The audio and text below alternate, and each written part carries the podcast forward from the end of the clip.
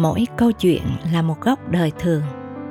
Ước ao bạn sẽ tìm thấy những bài học ẩn chứa trong từng câu chuyện mà hạt muối muốn được chia sẻ cùng bạn.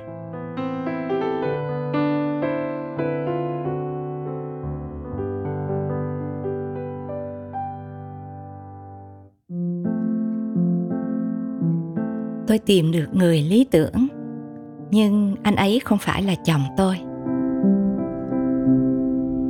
thân mời quý thính giả cùng lắng nghe những chia sẻ từ nelson đi về chủ đề này.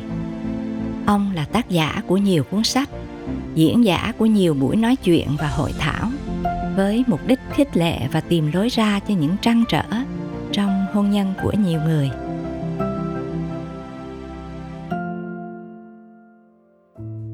Phương có một cuộc hôn nhân hạnh phúc trong hơn 10 năm với hai đứa con kháu khỉnh.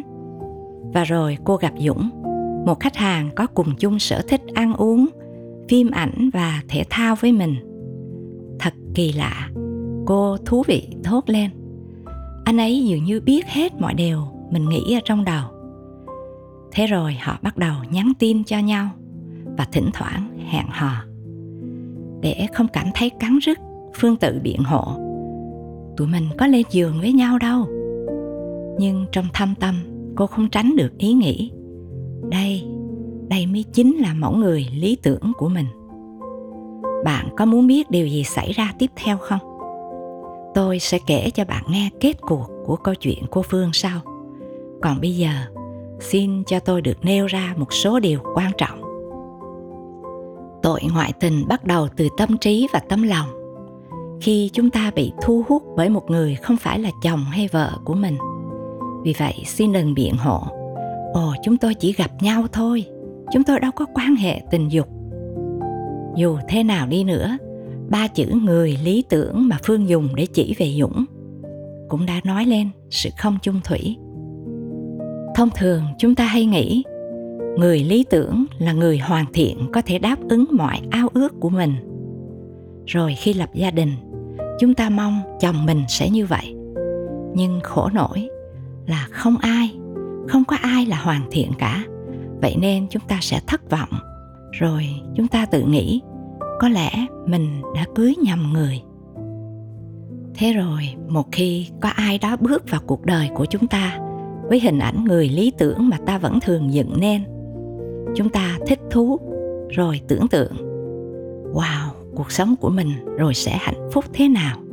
Nếu như được sống chung với người đó và rồi chúng ta muốn nếm thử cuộc sống đó bằng cách dành thời gian gặp người lý tưởng, nói chuyện với họ, thậm chí là suy nghĩ vẩn vơ về họ nữa.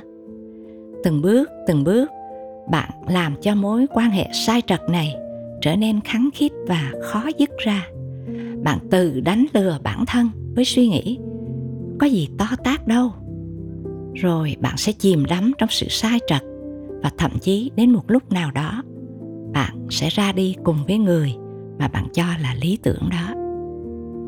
Vậy chúng ta phải làm thế nào để bảo vệ hôn nhân của mình trước ảo tưởng về người lý tưởng đây?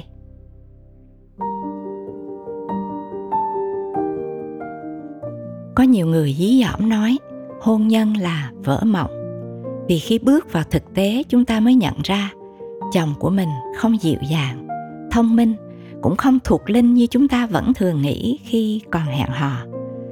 Trong hôn nhân, đặc biệt là những năm đầu, nhiều người thường trải qua quá trình vỡ mộng. Từng ngày chúng ta dần nhận ra người chồng hay người vợ lý tưởng mà ta từng kỳ vọng, thật ra không hề tồn tại. Vì vậy trước hết, bạn đừng ảo tưởng về người lý tưởng, vì không ai là hoàn hảo cả.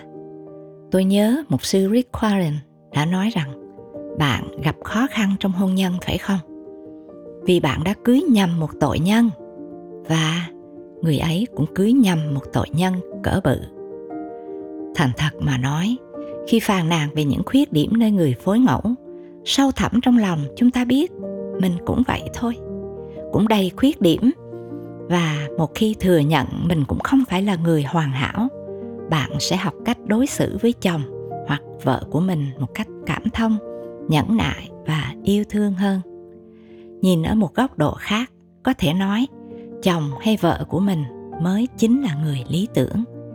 Vì bạn đã cưới nhau rồi còn gì? Khi hai bạn hứa nguyện ở trong hôn lễ, cả hai sẽ trở nên một thịt như sáng thế ký đoạn 2 câu 24 đã chép. Và cả hai người cam kết sẽ hướng tình cảm cùng mọi ham muốn của mình đến nhau chứ không phải là đến một người nào khác. Sách châm ngôn đoạn 5 từ câu 15 đến câu 20 đã nói rõ. Vậy nên, người phối ngẫu chính là người lý tưởng của bạn dựa trên lời hứa nguyện của cả hai trước hôn lễ là trong lúc ốm đau cũng như khi khỏe mạnh lúc giàu cũng như khi nghèo không gì có thể phân rẽ cuộc hôn nhân này hãy nhớ lại điều mà bạn đã cam kết mỗi khi bị cám dỗ. Chúng ta phải nương nơi chúa, ngài là người lý tưởng nhất. Trong hôn nhân, nan đề thường phát sinh khi người phối ngẫu không làm chúng ta cảm thấy vui.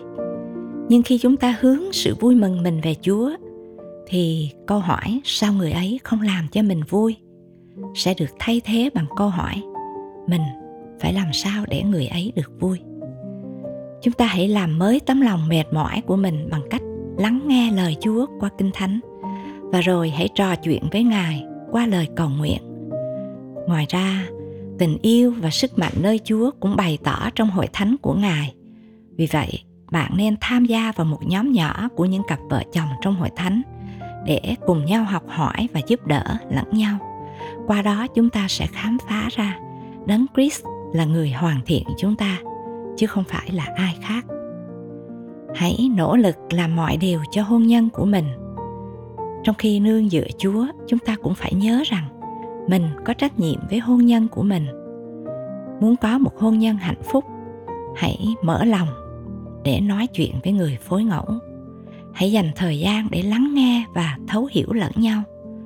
Thường xuyên khen tặng vợ hay chồng của mình trước nhiều người hoặc khi chỉ có hai người thôi. Và để có hôn nhân hạnh phúc bạn nên có thì giờ đọc sách hoặc tham dự những khóa học chung với nhau, làm việc chung với nhau. Hãy nỗ lực vì điều đó xứng đáng với công sức bạn bỏ ra. Thay vì mơ tưởng về một người lý tưởng, hãy hết lòng làm mọi điều để trở nên người lý tưởng mà người phối ngẫu của bạn mong chờ. Trở lại với câu chuyện ban đầu, bạn còn nhớ phương không? Cô ấy đã tâm sự với một người bạn và người ấy đã khuyên cô ta rằng, làm ơn, tỉnh dậy đi phương. Hãy sống và hành động như một người đã có gia đình. Hãy bảo vệ hôn nhân của hai người. Tìm cách mà tránh xa người đàn ông đó và chạy đến với chúa. Hãy cầu xin sự tha thứ của ngài. Thật mừng vì phương đã thật sự thức tỉnh.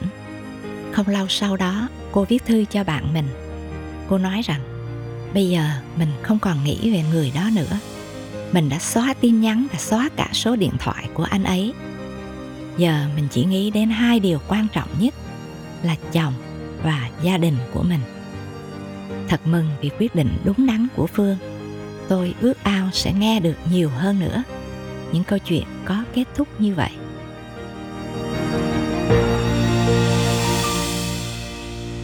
Bạn thân mến, chúng ta vừa nghe xong bài viết được trích từ cuốn sách The Honeymoon Never Ends của Nelson D. Mong rằng không ai trong chúng ta chỉ vì một chút sao xuyến mà đánh dấu chấm hết cho những điều tốt đẹp mà Chúa đã ban.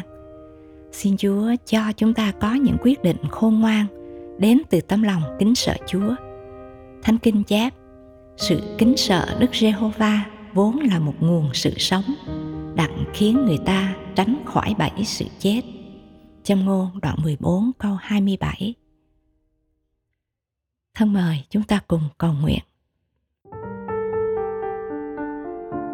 Lạy Chúa, giữa những đổi thay của cuộc sống và đổi thay trong lòng người, xin cho chúng con không thay đổi những lời hứa nguyện của chúng con với nhau trước mặt Chúa, nhưng sẵn sàng trở thành người hỗ trợ và khích lệ cho nhau trọn đời. Nguyện Chúa giúp chúng con để đời sống hôn nhân của chúng con được đẹp lòng Ngài. Con cầu xin trong danh Chúa Giêsu Christ.